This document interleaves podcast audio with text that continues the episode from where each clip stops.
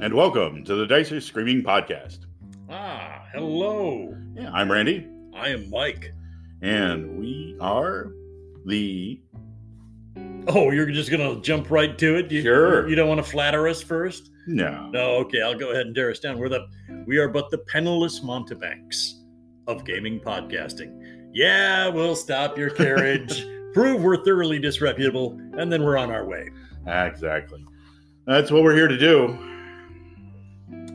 We're here to crush your dreams and spirits and take your cash afterwards. Um, yeah, so. Have we inspected the luggage yet? No. well, we got them to empty their pockets. That's the best we can do.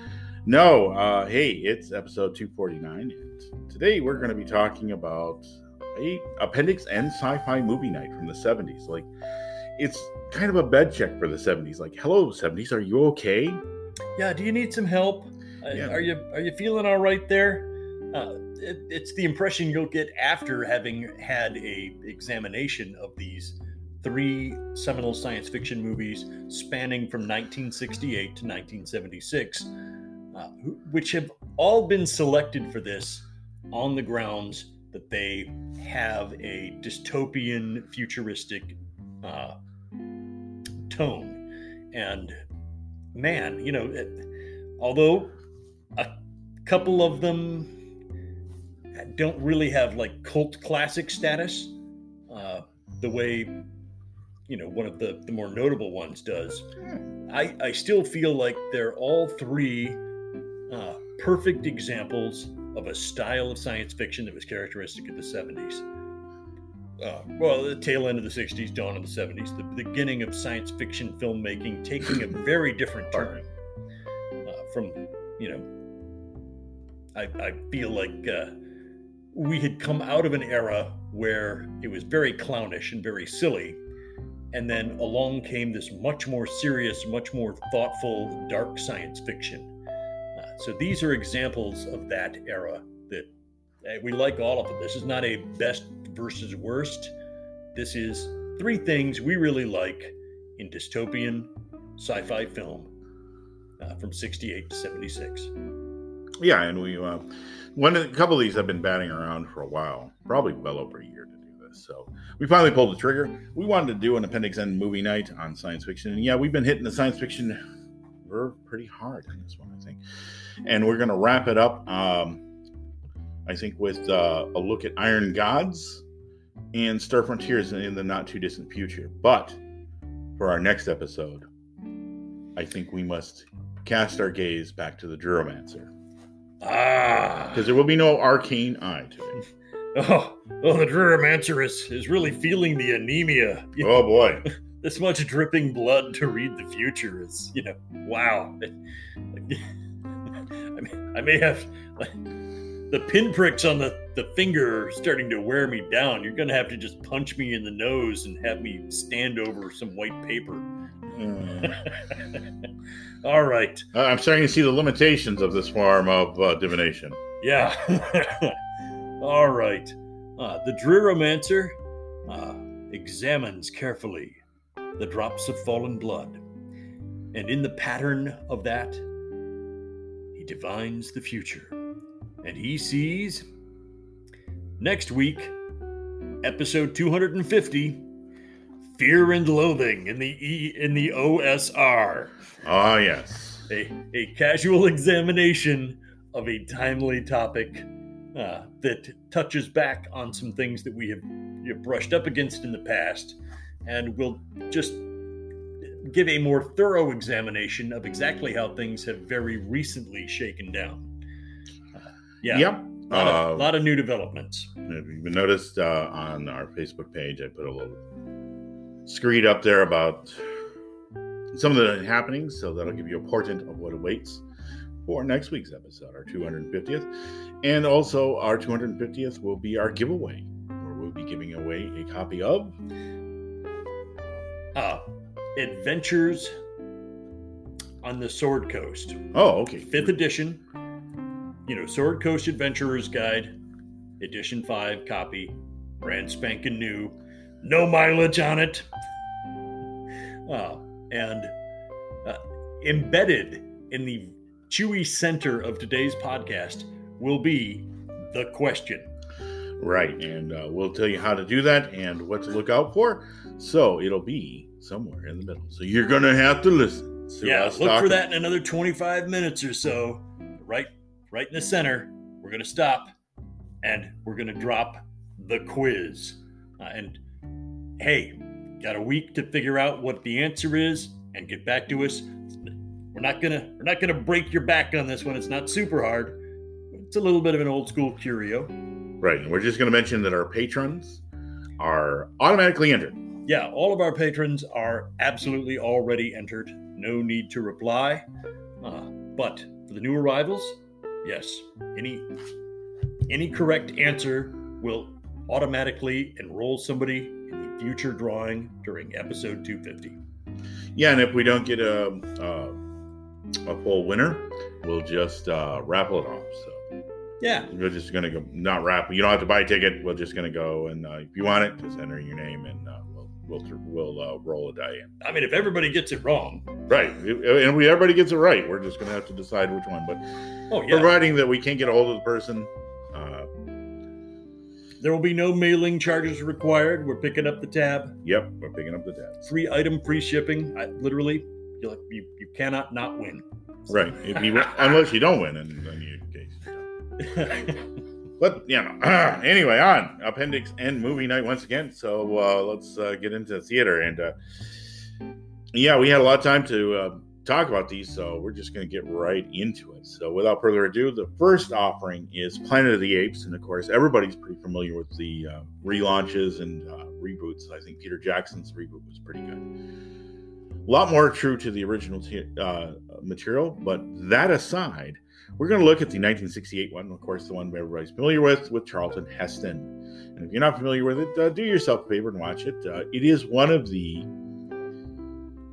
approaches of science fiction uh, where in the late 50s and early 60s, some new voices in science fiction started to get uh, noticed, and Norman Spinrad, Harlan Ellison, and others, and of course other people who had always been there, like uh, Robert Heinlein.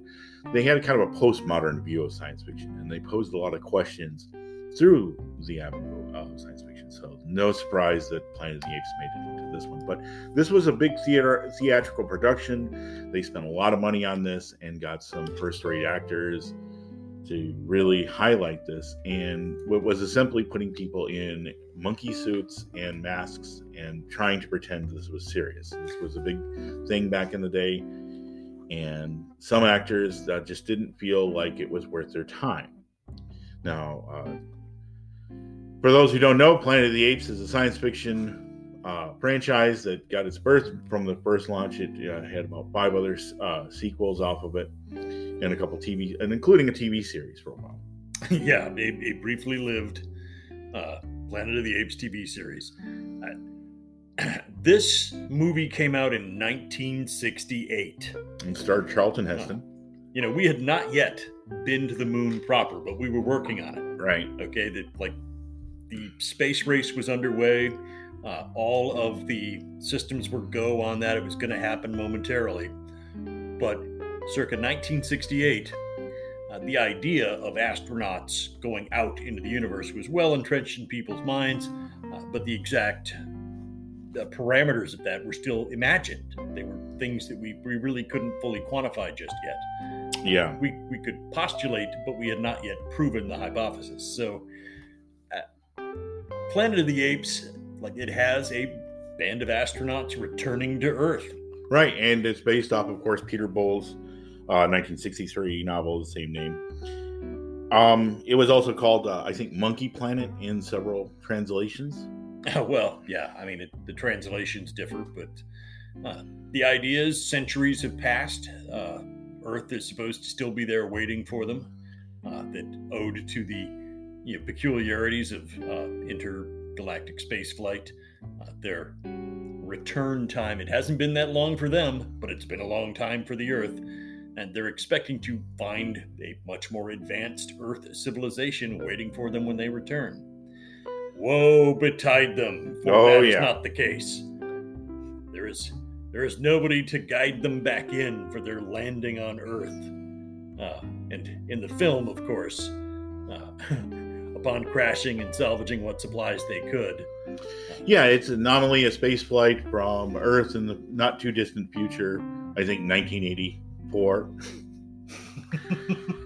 uh, these guys get sent for a long term uh, space flight, uh, potentially to reach a nearby star system. And they end up crash landing and, of course, salvaging what they can. And they then find that the denizens of this new world are primates. And initially, the uh, main character, Charlton Heston, plays. Oh, goodness, I can't remember it. Um, yeah, the main character gets shot in the throat. And it, uh, it's not a, it's debilitating, but not life threatening. And he can't speak. So he's captured along with the rest of the humans by these. Yeah, the humans of this world are uh, behaving essentially like monkeys. They they basically just graze and gather and you know uh, forage. George Taylor, it was his character, uh, Commander Taylor, and the primates, on the other hand, are the civilized society that uh, you know has technology and uh, all of the accoutrements of what we think of as civilization. Uh, however, uh, Mr. Uh, Commander Taylor uh, is quickly disabused of the notion that yeah, his, his fellow members are killed, um, including one of the female women, the only woman astronaut with them she's killed early on, and uh, the other two die. One dies in an accident, and he's the sole survivor. So he's captured by these gorillas and then given over to the scientists who are chimpanzees. Yeah. Dr. Cornelius and his uh, life mate, uh, Dr. Zira. And they begin to understand that this primate, this human that they have uh, been introduced to, is different than the others. That it possesses great intelligence, it he seems to have emotions and sometimes morals, especially when it comes to dividing food among his compatriots. Yeah, that he's and capable he, of planning, self restraint, uh, and, you know, nonverbal communication to a far higher degree than any human they have ever encountered. Uh, now, this begs the question that in the their prejudice, uh, it is inconceivable that a human would have any of those qualities because a human is a base animal, you know, like just a stupid creature.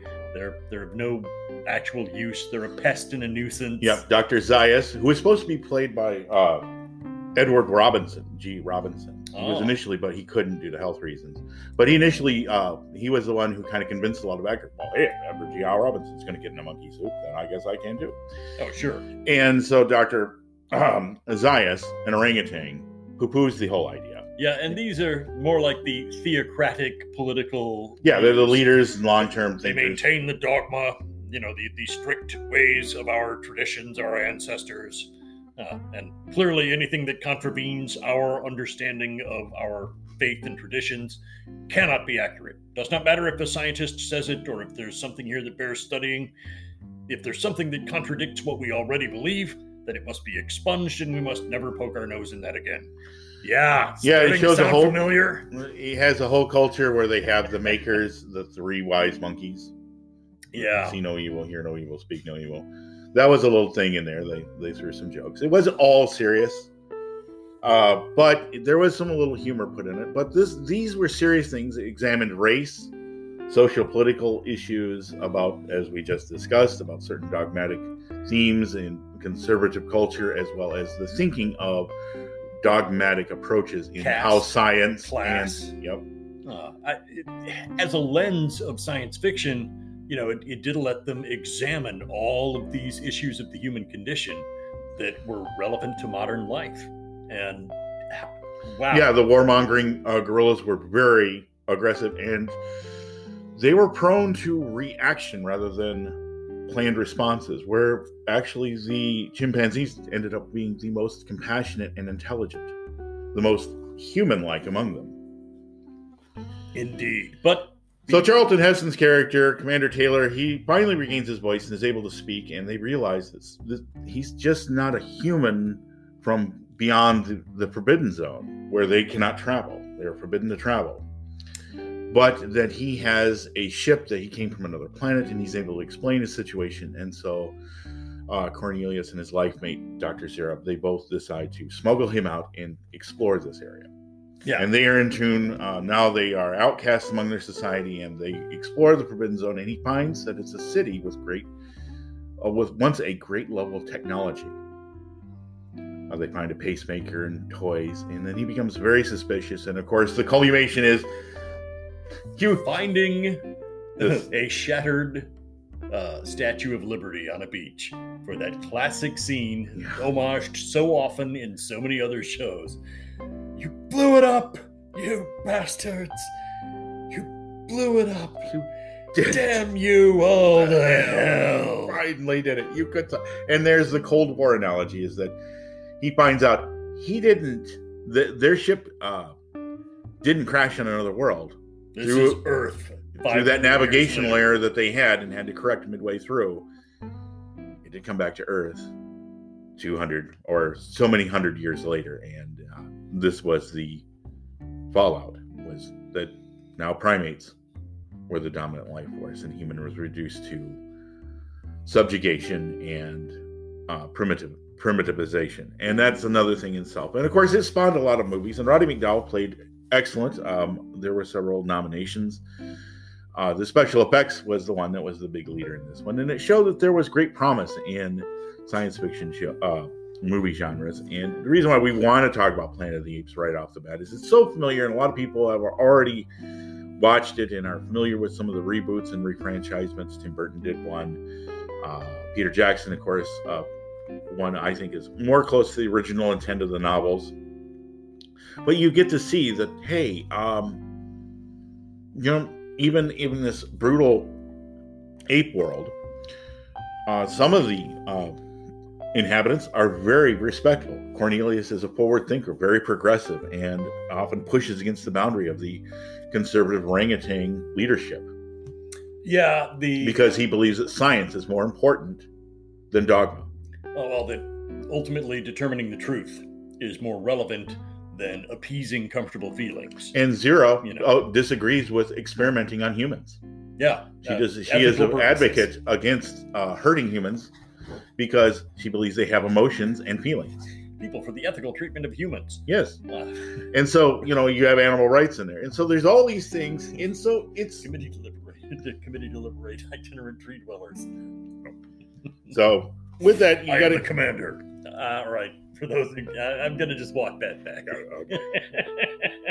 So with that, you had a lot of things put in there, and it is a unique movie experience from that time. There was nothing like it before, and of course, afterwards, it did change the genre. So we want to put it in there not because it was its impact has been diminished over the years, and I think the the reboots and uh, uh, redos they're all fine in their own ways, but they also carry a little bit. Uh, every time they do it, they take away from the impact of the original. But the way that people viewed that film, and especially the scene on the beach with the uh, Charlton Heston breaking down, finally, like he realizes he's not on another planet.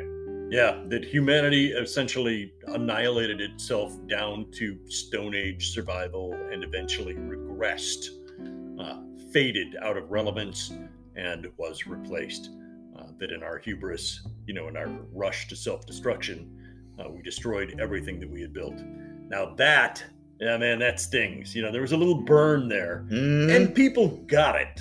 Uh, more to the point, they loved it so much that it, for the better part of, uh, I believe, a large portion of the 1970s, uh, this was considered one of the pinnacle films of science fiction. It was viewed with that same level of importance as a franchise and as an original film, uh, the way we look at the Lord of the Rings trilogy or the Harry Potter series today. It was uh, you know, and this was it started in '68, so before Star Wars dominated science fiction in '77 and like kind of carried the banner forward.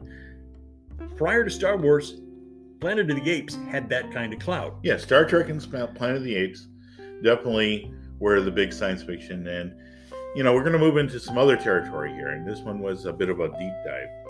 Mike had not seen it, and I uh, he finally just watched it, so I'm going to let him have, pretty much have this one. I'm going to mention towards the end. But uh, we're going to go on to the next one. Which this is where we start to have the concerns about 70s. Are you okay? Well, uh, dystopianism was rampant in other films of the era. Yes. Uh, we're not mentioning all of them because there are so many. I yeah, we did discuss putting roller uh, blade in here. you know, A rollerball, not rollerblade. Rollerball. And there were a number of other movies that were like early 1980s that we also thought about uh, tapping for for this. And it they just there are a number of even earlier. I mean, the Forbidden Zone and things like that. Twilight uh, Zone had a lot of this. Uh, Outer Limits TV show. 1980s, The Black Hole. You know, we, we had a lengthy debate determining what we should include, but we narrowed the focus to three moments of dystopia. And Silent Running was the second. This was one Randy fought for because I didn't really know it well. But after I saw it, I was like, oh my God, yeah, the tone is like near identical as we move through these three. Uh, a little unpleasant view of the future. I, Yeah. I, I got some ups and downs on this one. All okay? right. So Silent Running was a film 1972. Yeah, and uh, Featuring Bruce Dern, who was Donald Tr- fantastic. Donald Trumbull uh, directed this one. He has a kind of a, a dark fate, a starred uh, appearance in his directorial. But Don Trumbull, if you know who he is, is uh, the direct or science fiction guy from 2001. So Silent Running, a, a film that uh, he directed, or Douglas Trumbull. I'm sorry. Douglas Trumbull, and uh, he was uh, definitely there uh, on the scene with 2001. But here we are talking about a film that he got together with for about a million and a quarter dollars. Uh, he was able to get this uh, funded, and they filmed it on a set set inside an old mothballed World War II aircraft carrier, the Valley Forge. And of course, that's the name of the ship Spacecraft. that they're inhabiting. Yeah, and it starts with four crewmates uh, on a a space arcology. There Yeah, four- American Airlines is nominally the uh, parent corporation that funds this project. and they have forests on these ships in space on their way back to Earth to reforest the Earth. That is the Right. like supposed long-term goal that they were sent for. They were to go into space, see if this could be done, if they could uh, husband and carefully nourish these samples and bring them to full fruition, and then return to Earth with them full and healthy, and then use that to reseed an Earth that had lost most of its vegetation. Then Yeah, and no more forests, no more trees down on Earth, but they could bring it all back with this successful experiment. Uh, with Bruce Dern as the principal character. Freeman Lowell. Yeah, and wow. yeah, so they're they're on this uh, this like arcology in space, which uh, again fits back with our uh, Starship Warden and uh, Metamorphosis Alpha. hmm Uh, the Valley Forge. It's part of a fleet. There's other ones that have been mentioned, but uh, they have they're uh, connected to these like arcology domes, and they have six of them. And so everything's going fine, and then uh, the parent corporation, for reasons unspoken but can be assumed to be uh, for purely uh, um, Short financial, motive yep, gains, they Yeah. order them to jettison their uh, arcology discs or domes into space and proceed back to Earth for obviously other uses. And uh, We need something else more. The like time and effort invested in this is no longer as important as what we need you for now.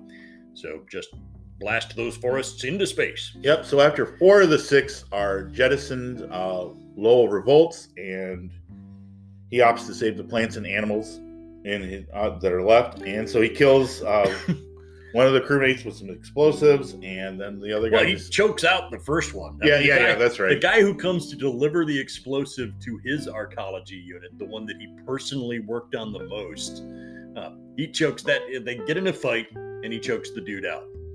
Uh, so as soon as that dude's toast, uh, he also he he sends the like next to last. He's in the final remaining arcology, Yep. and he's when the other two astronauts go to deliver uh, the nuclear payload in this, that the, before they launch it into space, it's going to be blasted into smithereens. Yeah, that's Lowell pulls the trigger on them basically, and Jettisons them. jettisons them both uh, while the timer is ticking on that bomb. And there's no, you know, like there's no going back to the ship now. They're out there in space with the bomb and they can't disarm it. So, pow! And now he's the only crew member. I'm just gonna say this: as rough as the other astronauts were about like mocking him for his concern about living things and his love of like trees, forests, and living creatures that populated these arcologies. Uh, after all that mocking, I'm like, I could already feel the bad news coming.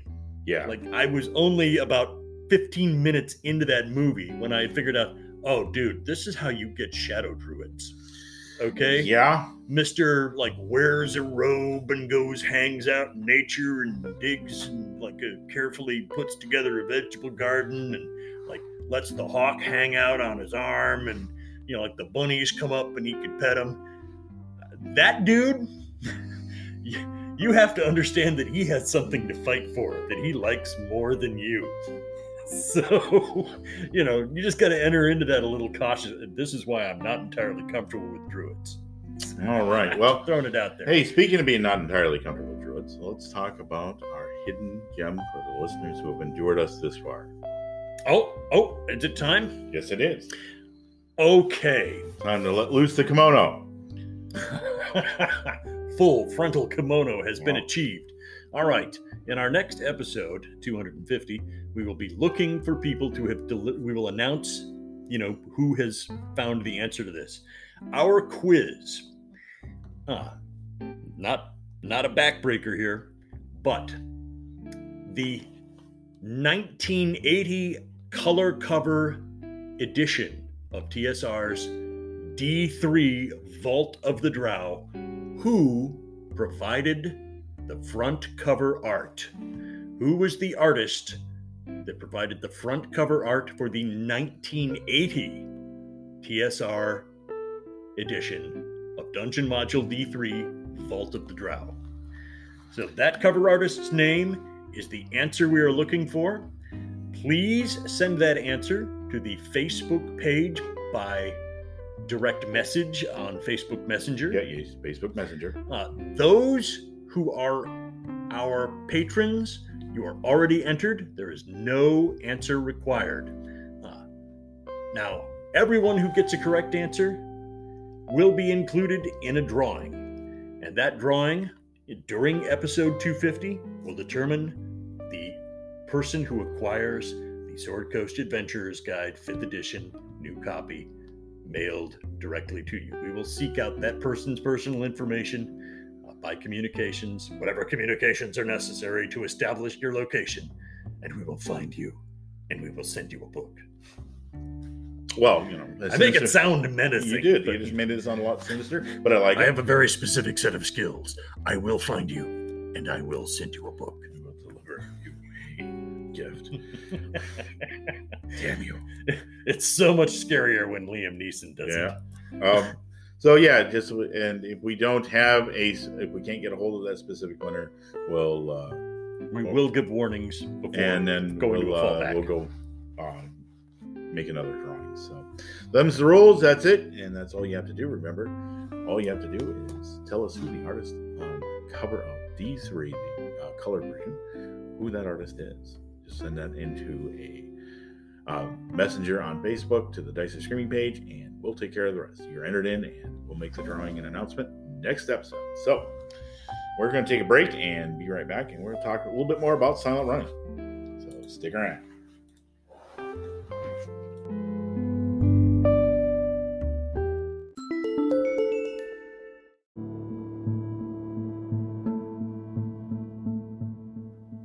All right, and we're back from break, so thanks for sticking around.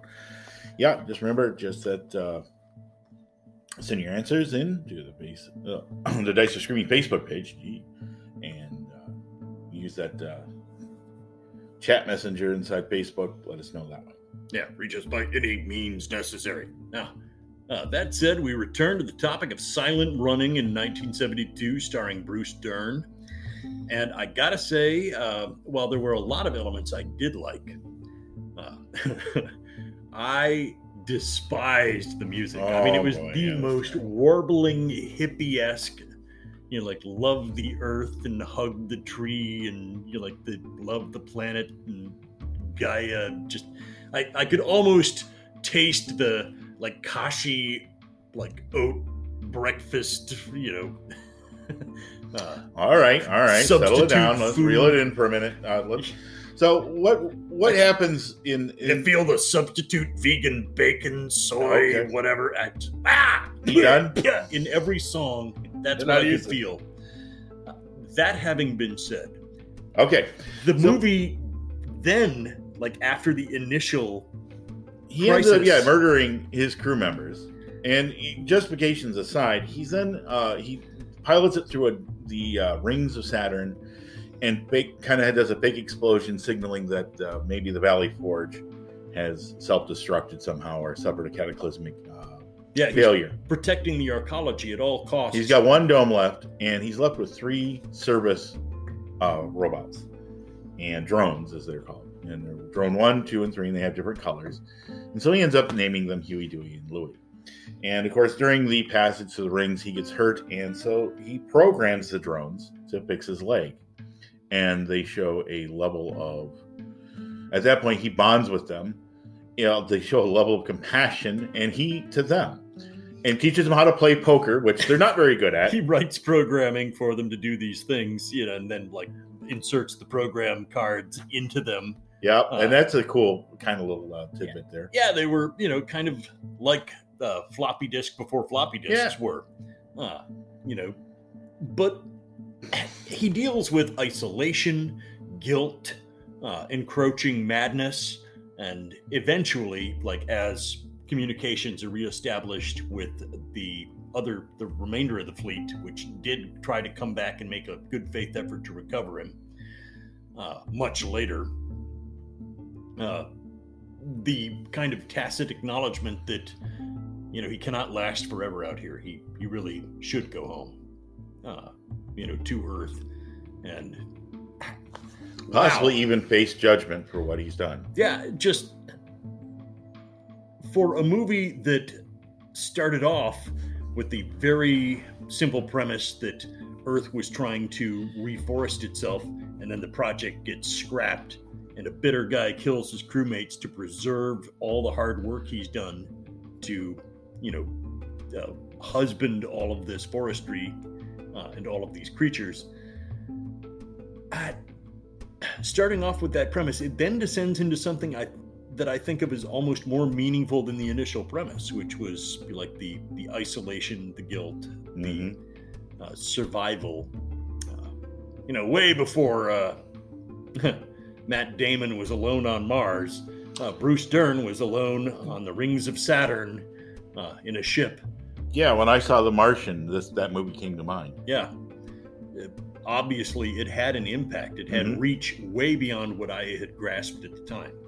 And uh, leaving aside my hatred of hippie music, uh, you know, like not the not the cool And rocking stuff, uh, not the cool rock stuff. Okay, I'm not I'm not complaining about freaking Grateful Dead or Doors or like anything from like '68. You know, I'm I'm here with the Born to Be Wild and all that. I'm down with you. I'm down with you. But if you come at me with anything about a ride on a beautiful balloon, I'll punch you right in the face. you were warned. you were warned. But yeah, well, when he started, another thing is he uh, uses uh, the drones to help him maintain the biodome, and uh, they become very good uh, at it. And he and he's wandering around one day. He drives these buggies. He's like six wheeled little uh, bar buggies all around uh, in the interior of the ship, just because he's bored out of his Well, mind. And because the ship is huge, and this is the fast way that they like travel. Yeah, travel from one section to the other, and he ends up hitting poor Louie. Oh, damages his own bot buddy and has and he to feels so terrible. He loads them up and then takes them into the repair bay, and the other two drones walk in and kind of just like stand there, and they don't really speak. They just kind of. No, wait. I think by then they had already lost one drone. uh, Oh, that's right. yeah, Yeah. on the on the exterior of the ship making repairs. Didn't hurry fast enough to get down the port.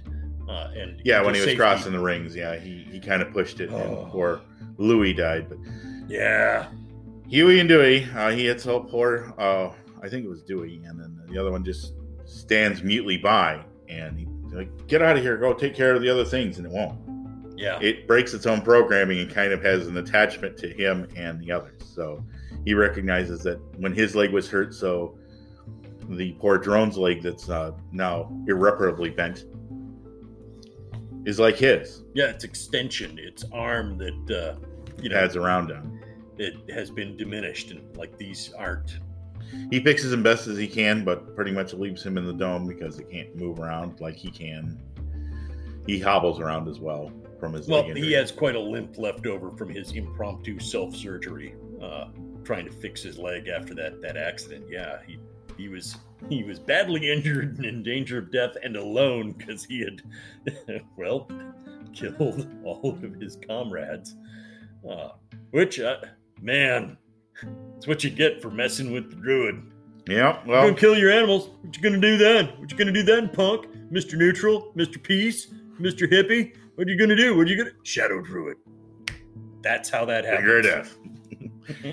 yeah, so anyway, Lowell realizes that they're coming to find him, and they think that, of course, he survived something, and he knows that his crimes will be uncovered. So, But, But- to preserve the last remaining arcology before he changes the heading for the ship and rendezvous with people, uh, he fires the last arcology off to orbit around Saturn uh, with the two robots inside it to take care of it.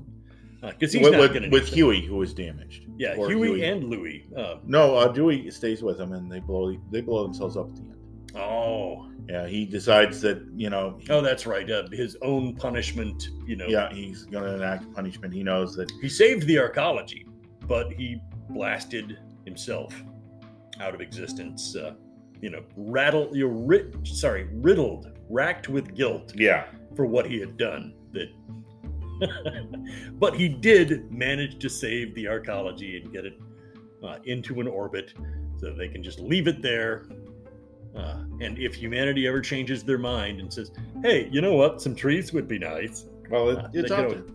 Yeah, and so, uh, it's part of one of those things where the '70s, again, it's a decidedly unique kind of science fiction film because it deals par- primarily with kind of a um, a Thoreau type character who want, is almost misanthropic that wants to just you know care for the animals and, and and trees and preserve what is essentially part of our heritage of nature that we're custodians of it and he ends up killing his fellow crew members over it and mike's analogy to a shadow druid is spot on i think that is uh, a gamer's perspective he there. brushed up against the dark side. You know, like that in Yeah. order to protect this, I'm going to be backed into a corner. They will either destroy it completely or I will fight back. That's it. Those are the only two options. There is no, well, can't we have a negotiation about this? No. You're not going to be allowed that luxury. It will either all be taken from you or you will fight for it. That is it. And uh, when you back somebody into that kind of corner after like a lifetime's work to achieve a masterpiece uh, that is going to restore the earth. Like this guy has painted what is effectively a natural Mona Lisa. Yeah. And then they're like, oh, sorry, we ran low on the toilet paper. So how do we just, you know, like, yeah I'll kill you all. yeah and there's there's a certain amount of melancholy in this film Yeah. Be ready for that. and there's also the area that they use uh, they use the aircraft carriers i mentioned but it really does uh, it really fits the ship and as a setting i think that is marvelous Oh, yeah. It had a wonderful sense of size and scope. Uh, and the drones playing poker that that scene always gets me and how they wouldn't leave their injured friend that was another thing. the drones playing poker and not you know, like they don't really get how to bluff. They don't, and he's got chastised. But uh, you know, you're, you're seeing in a movie from 1972 the tacit understanding that artificial intelligence doesn't quite accomplish the same things as human intuition. Uh, there's an art to it, not just a science. You know. But you know, the poker night with the ro- with the drones is, is a pretty fun time. I think. Yeah, That- that's a good thing. what are you gonna do? Go down in the whole uh, arcology hold and play poker with the drones? Well, I just might. Yeah, you don't know. uh, But uh, you know, a little reminiscent of that with Data playing poker in uh, the Next Generation as well. Anyway, yeah, the so Silent Running is one of my favorite films. It's kind of a niche film, and yeah, it's if you can find it, of course, we try to tell you. But uh, places to find this is a little rare, but you can find it on Hulu. So get it, download it, or don't download it, just get you uh, fired up and. Uh, yeah, we're not worried about people finding Planet of the Apes. That one's huge. Oh, you yeah. can you can still find copies of that. Now, Silent Running, it's a rare jewel, but it is out there. Hulu specifically. Yep, you can find it on Hulu. So, uh, going to our last one. So, closing this out here is one of my personal favorites because, yeah, it's uh, it's again a literary novel, and uh, Logan's Run, uh, 1976 is with Michael York. Yeah, cult classic that, that for those not in the know, uh, it had enormous reach compared to a lot of other sci-fi products. Okay, uh, maybe not as obvious as Planet of the Apes, which had franchise level power and you know continued to be in the public sphere. But this one movie, Logan's Run, uh, wow, do people hail back to it over and over yeah, again? it started out as a novel and is uh, branched off into a TV series as well. Uh, it's been homage in comics and other short stories. It's, Constantly. it it survives, and a lot of people It's They- the velvet underground of 70s sci fi movies, okay? Everybody who saw it wanted to do something like that. Yeah, and it was in a, a mall in Houston, I think, that they put this one in. And so the backdrop is. Dallas Fort Worth area. Oh, right, right. Okay. Thank you. I've been to the, the water park that is featured dry with the water turned off uh, in the ending sequences of Logan's Run. Uh, and I've clambered all about the place. It's wonderful. It's a most remarkable water park in the Dallas Fort Worth region. Yeah, so the novel Logan's Run was by William F. Nolan and George Clayton Johnson. And they kind of had a utopian future where, on the surface, society is everything you need. There's no work, there's no toil unless you really want to do it. And then uh, everything's provided to you. Yeah, the level of effort that you must put forth to survive is so small. All right, just just like a, a certain minimal, like Yeah, hunger has been solved, want basic need, responsibilities. It's all underground. You know, it's self contained, and self sustaining. But there's a price for living here. yeah, Anyone who reaches the age of 30 has to be retired. yeah. Welcome So to no death. trust nobody over 30. There was the Abbie Hoffman, the thumb in the eye of Abbie Hoffman trust nobody with life experiences. Okay. But the point was is that uh, that wasn't Abbie Hoffman's point. But here we are. They took this and they ran with it, and I like that point. Abbie Hoffman uh, made that statement at an age and a time when all of the people past a certain age are ready to compromise and discuss and work their way towards a realistic solution that, you know, uh, and the 20 somethings really didn't want to hear, oh, hey, how about if you surrendered 99% of what it was that you were aiming for and like we hand you these couple of crumbs, uh, you know, as, an, as a compensation for that. So, the cynicism of people past a certain age group was referenced, uh, you know, by the the radicals of the time, the progressives of the 1960s. Uh, and then here's this movie. Yeah, as where they- 30 yourself, how do you feel about that? Nolan's book just wrote that. You know, he basically ran with that. It's like, okay, I hear you, buddy. So how about if we uh, extrapolate from that a society with nobody over 30? And so Logan's works character, Logan 5, the Sandman. And he's a. Sandman, and what a great! Uh, at first, you see, like, hey, they're kind of like superheroes. They counsel people. They they are kind of watchers on the society for deviants and uh, troublemakers. yeah, they work very hard to maintain the safety, the integrity, I mean, they are, in many respects, like everything that a police officer should be. Uh, the Sandmen are. You know, they are they are there to help in every way possible to facilitate a safe and happy life.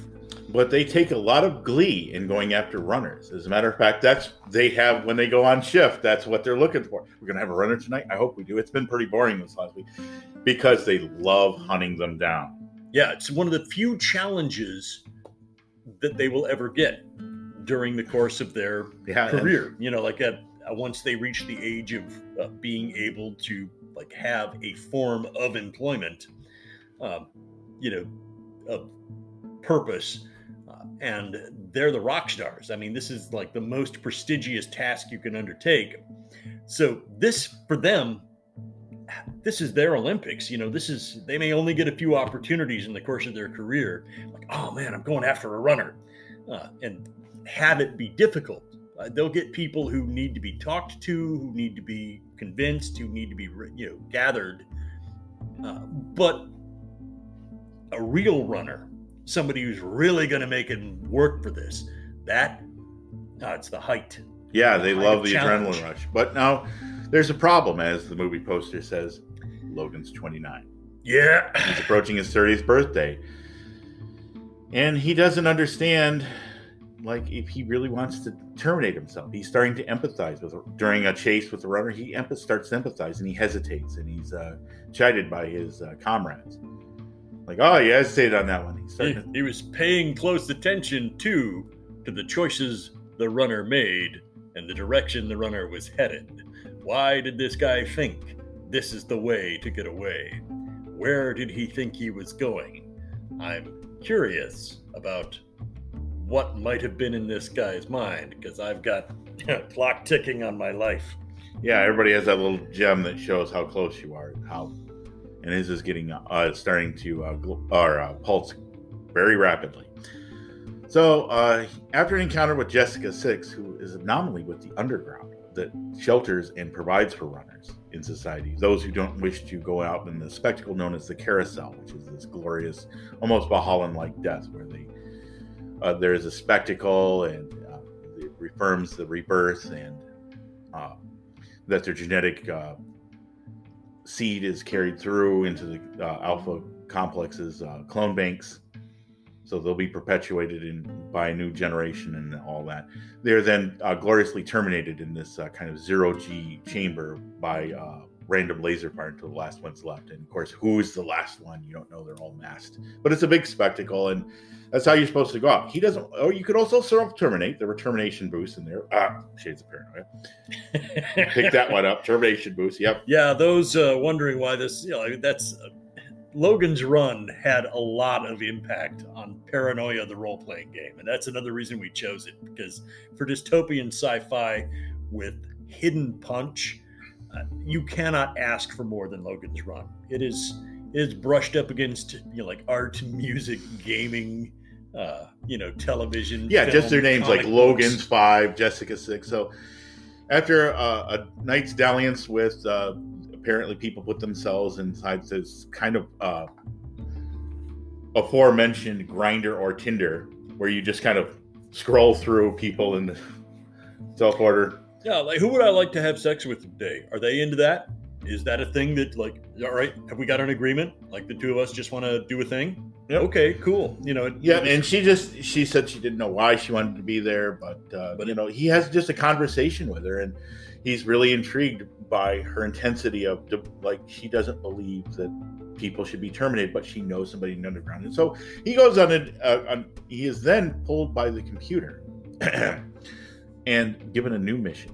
His termination date will be reset. yeah, he'll get extra time, a thing not normally given, if and only if. He can find sanctuary. Yeah, the the, place the that hidden place all the runners are going. He finally hears about it. So the computer sends him on this mission. So him and Jessica Six go through the undercity of Alpha Complex and finally escape. And they find a group, but uh, they're very hostile and shadowy. But they get him through because nominally he's a shit Sandman and he's obligated to kind of terminate them. But they find a robot who tries to cryogenically freeze them. Uh, he has to deal with fellow Sandmen who come after him. Yeah, the computer sticks them on him uh, in nominally, in nominally to uh, provide um, some kind of bona fides to his purpose, his original mission. But uh, they finally get outside and they realize that Alpha Complex uh, was originally made to shelter hum- what was left of humanity after some either global or ecological disaster. And then now the world has returned back to its former pristine state. And they find a human who has a beard and he's very old. and he was uh, uh, the offspring of runners who did it naturally rather than through the clone production. Yeah, that like an honest to goodness, natural born human who's old. And they, yeah, they're just so intrigued. They, Like he's got wrinkles all over his face. it's like, oh yes, Johnny, yeah, uh, you know, just a wonderful. living in the House of Representatives with cats. yes, a very large number of cats, uh, but the kind of tacit acknowledgement at the end that usefulness, meaning, uh, purpose, and worth are not all connected to youth. Uh, you know that it was sort of a rebuttal uh, to the you know ageism of that was creeping into an era, which the the boomers who may have been guilty of that arrogant ageism at that time are now, of course, all in their seventies and eighties. So uh, you know Nolan's message uh, was not lost there. Um, I'm sure pretty much a universal rate of recant on that one. Like, if anybody thought that, like, yeah, man, that'd be badass back in like 1976, uh, I, I am sure that by now they have all gone, oh, oh yeah, yeah, uh, all right, yeah, I'd, I'd rather still be here. right. And that was the thing. And of course, they could stay out. They made it. He had eliminated the Sandmen coming after him. Yeah, And they, him and Jessica forge and break. They learn a lot of how to survive, what to avoid. And for a while, they consider, you know, she becomes pregnant. She's no longer on the birth. Their jewels fall, or their uh, life jewels fall off their palms. Um, she gets pregnant, and he's he. They could live their life out here, but he leaves Jessica behind. He goes to confront Alpha Complex. He has to give. He feels obligated to give the truth. That he feels that he's achieved something, but he's still driven by this kind of a moral purpose, uh, almost a repentance for all the people he killed. yeah, And so he confronts the computer, and then the whole thing falls apart. And then they're forced to go out into the computer goes into a self uh, a, a logical loop and destroys itself uh, when he downloads into the information that it was there to keep people safe and it was keeping them safe. But he confronts it by saying that you're oppressing them, you're breaking the natural human cycle, it, you are illogical. you are not protecting them from anything anymore. Yeah. You are protecting them from going out and You are causing them harm, and Yeah. that is against your directive. You were never to cause them harm, except for to continue the species. And now that is Yeah. So they, the leading cause of death in humans is you. yeah. So he goes, he but he leads them, in, you know, having the knowledge from the old one that they found. Uh, he can uh, now teach them how to survive and rebuild society. So that's how the, the movie ends, and it and it ended with a lot of recep- mixed reception. Some people said it was kind of hokey, it was a false premise. Well, they say that about all the movies. Oh, yeah. everything we've mentioned here, all three of these movies received the hokiness complaint at some point or another. Uh, special effects and CGI and things like that were different. Okay, that you, without the Yeah, we did have CGI. without modernity, we had to make do with like costuming and uh, like lighting and illusion and, and honestly, it was a much different time period. Excuse me, that was uh, Peter Ustinov was the old man. Ah, yes, Peter Ustinov. I'm sorry, uh, and uh, Roscoe Lee Browne as Box the voice. I love that yeah. Box. But yeah, Box uh, kind of seems jovial at first, almost like um, a very kind of like a, almost a a Saturine kind of character. That yeah, there's plenty to eat, fish, bounty of the sea, and then he dies the priest because that's what he does. I wish we'd had time to get into uh, a boy and his dog with Don Johnson. Yeah, we also wanted to mention uh, Moonbase 2.0, which was a Hammer uh, film science fiction production that never got off the ground, but had unique premise, but just didn't know what it wanted to be. There's a couple others. Of course, we mentioned uh, Rollerball, which, ah, you know, yeah, I see that. it's got some points, but yeah, it's not anything uh, really to write home about. But yeah, uh, Logan's Run received a lot, and uh, of course, it um, it still lives large in a lot of people's minds. I would recommend a careful reading of the novel. It is a little shocking in some of its treatment of uh, young folk. The author does not shy away how uh, a society like that would abuse uh, children, and I was like, oh my goodness it's a kind of a thing. And Well, yeah, with the shortened lifespan yeah, uh, and the level of like accumulated, uh, like the almost the inability to accumulate a sense of responsibility. right, right. You're not you're not there long enough to develop that fully formed sense and then to take advantage of the experience of people before you because they're not there anymore either. You know, just literally the examinations in the novel, while brutal, are kind of painfully hauntingly accurate in my thoughts. Uh, Yeah, Just and just it- me. But I liked I liked the film. Michael York, uh, one of my favorite actors out of that era. He never really got much work after that. Uh, you'd see him here and there, but definitely one of the more distinguished actors. I think he was deserving of a little bit better than uh, just being typecast. Yeah. But uh, also, uh, what Jenny uh, Agutter, the uh, lady played uh, Jessica Six, she went on to several other things. But again, still kind of like, eh. She was that pretty girl wearing the skimpy dress and prancing around in Logan's Run, so probably not very good. But I think she gave a good performance in it. Yeah. Now that honestly, uh, that's the movie that I think had the, the greatest hidden clout.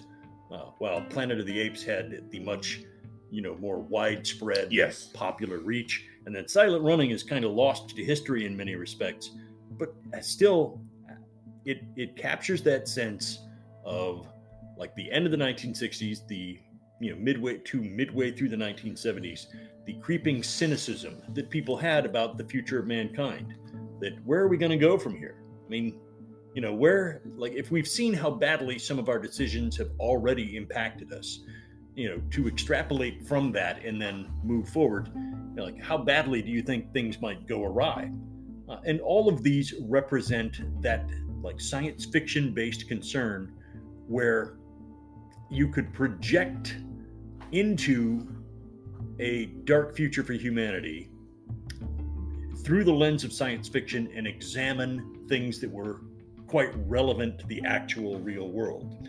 Uh, and I, I love science fiction for that. It gives us this safe space in which we can discuss things that, if we were to look at them purely in the sense of the here and the now and the, the A lot of our personal and political they're- biases. they're too yeah. upsetting. yeah, they are too upsetting, and that that is what the purpose of it is.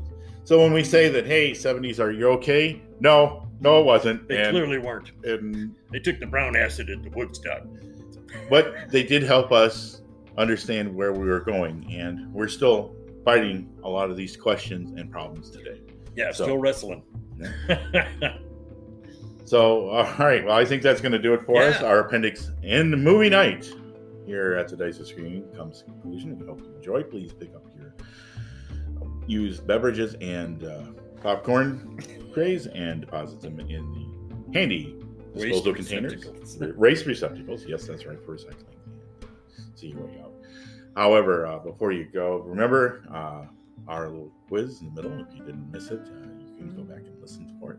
And uh, to send us your answers on our Facebook page using Facebook Messenger, just uh, send it to the Dice Are Screaming and we'll enter you. All right. So the Penniless Monobanks are on our way out. We're retreating with our loot hastily garnered and ill-gotten. We leap upon our horses and flee into the wilderness. So we thank you for listening and hope you tune in again. Until next time, may the dice always roll in your favor. We're out. See ya.